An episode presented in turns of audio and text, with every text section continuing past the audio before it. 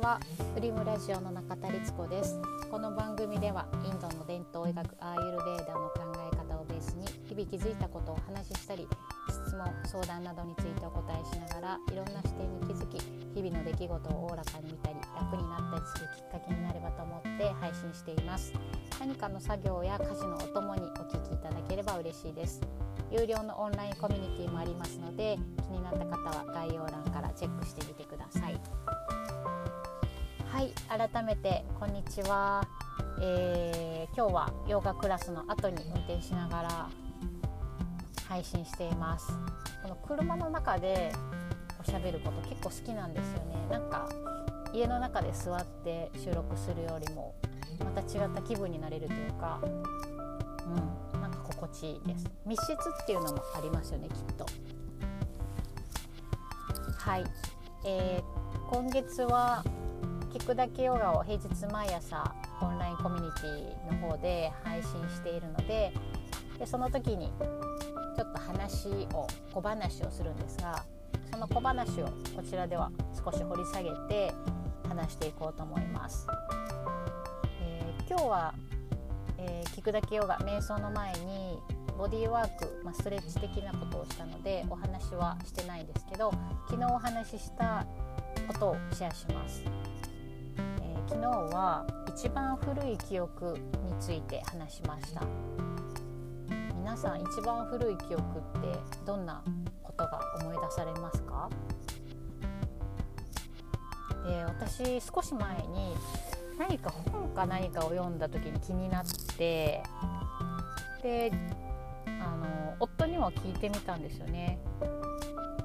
一番古い記憶って何？っていうふうに。で夫はベビーベッドからの景色を覚えてるって言ってたんですよ。でえそんなちっちゃい頃から覚えてるんだと思ってびっくりしたんですが私はというとすごい曖昧なんですけどなんか海水浴場に行っててえーと、テントかなんかタープかなんかわかんないですけど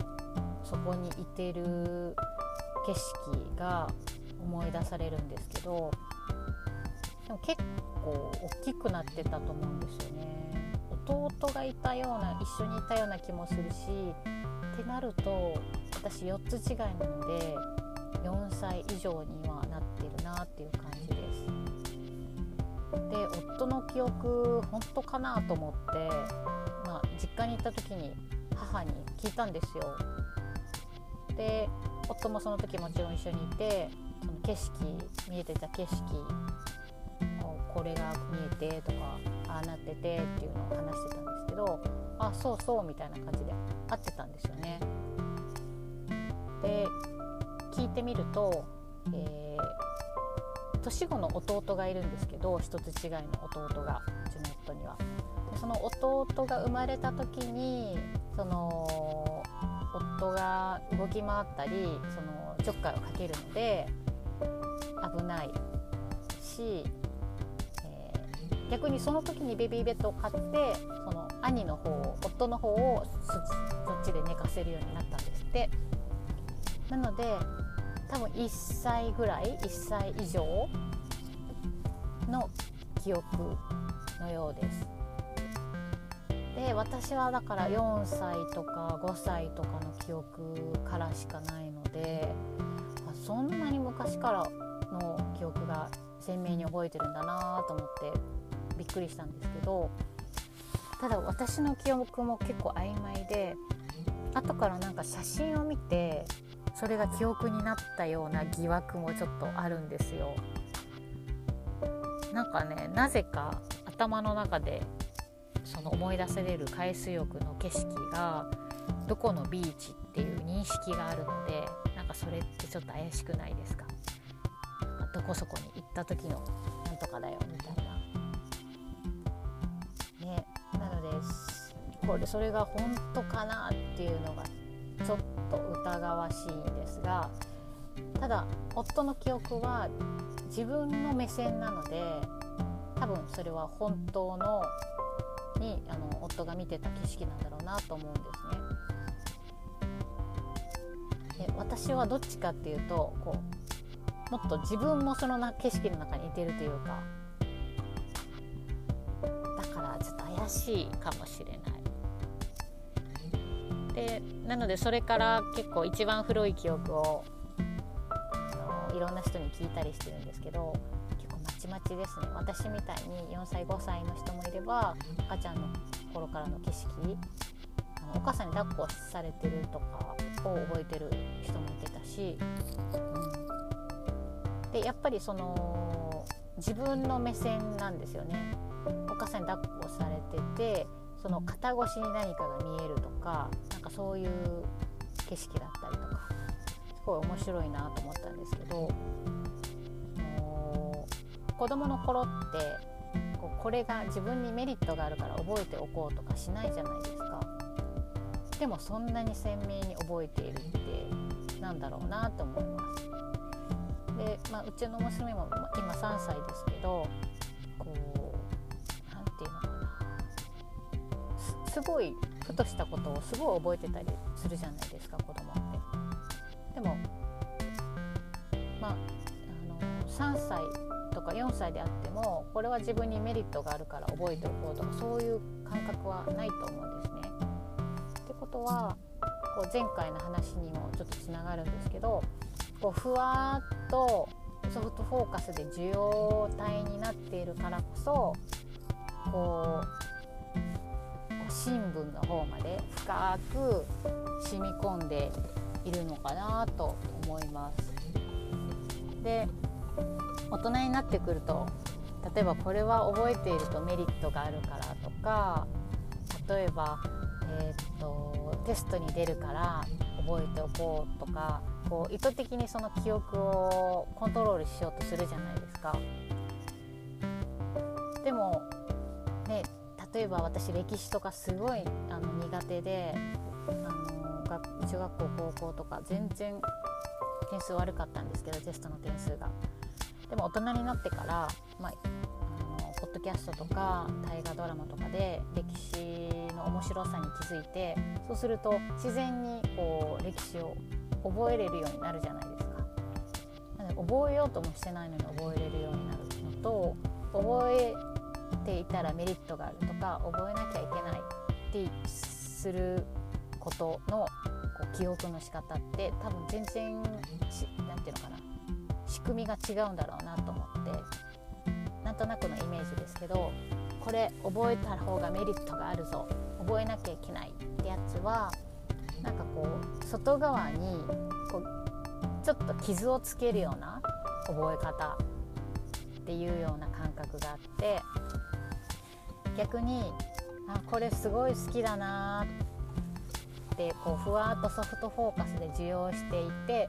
自然にこう染み渡ってくるように記憶しているものってこうふにゃふにゃの柔らかい状態のこう、まあ、布だったりスポンジだったりにこう水をこうポトポトって落とすようにじわっと広がってあそうだな。画用紙に水彩絵の具をポトンと落とすような感じ。じわっと広がって染み込んで裏側にまでこう染みていくようなぐらい染み込んでいくような感覚記憶みたいな感覚があります。でもちろんどっちがいい悪いではないんですけどこう脳ってそういうすごく曖昧だったり確かだったりっていう部分があるんだなと思うとすごく面白いなと思うし今覚えていることとか思っていることも意外とすごく曖昧だったりいい加減だったり自分の都合いいように、えー、変えてたりとかもするんじゃないかなと思うとなんか物事の捉え方とか自分が考えていることがに対していい意味で疑いを持てたり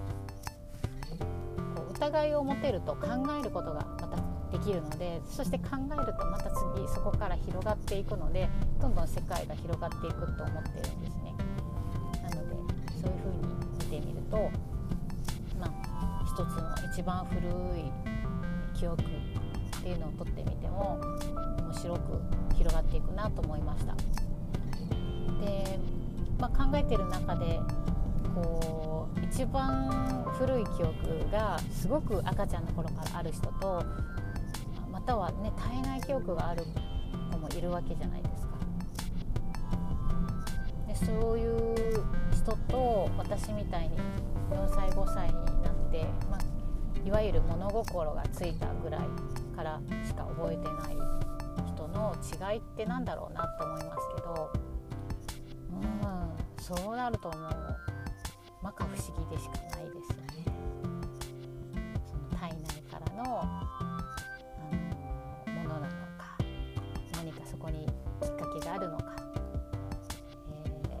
えー、なんかもっとこうふわふわした話になるとその前世的なものが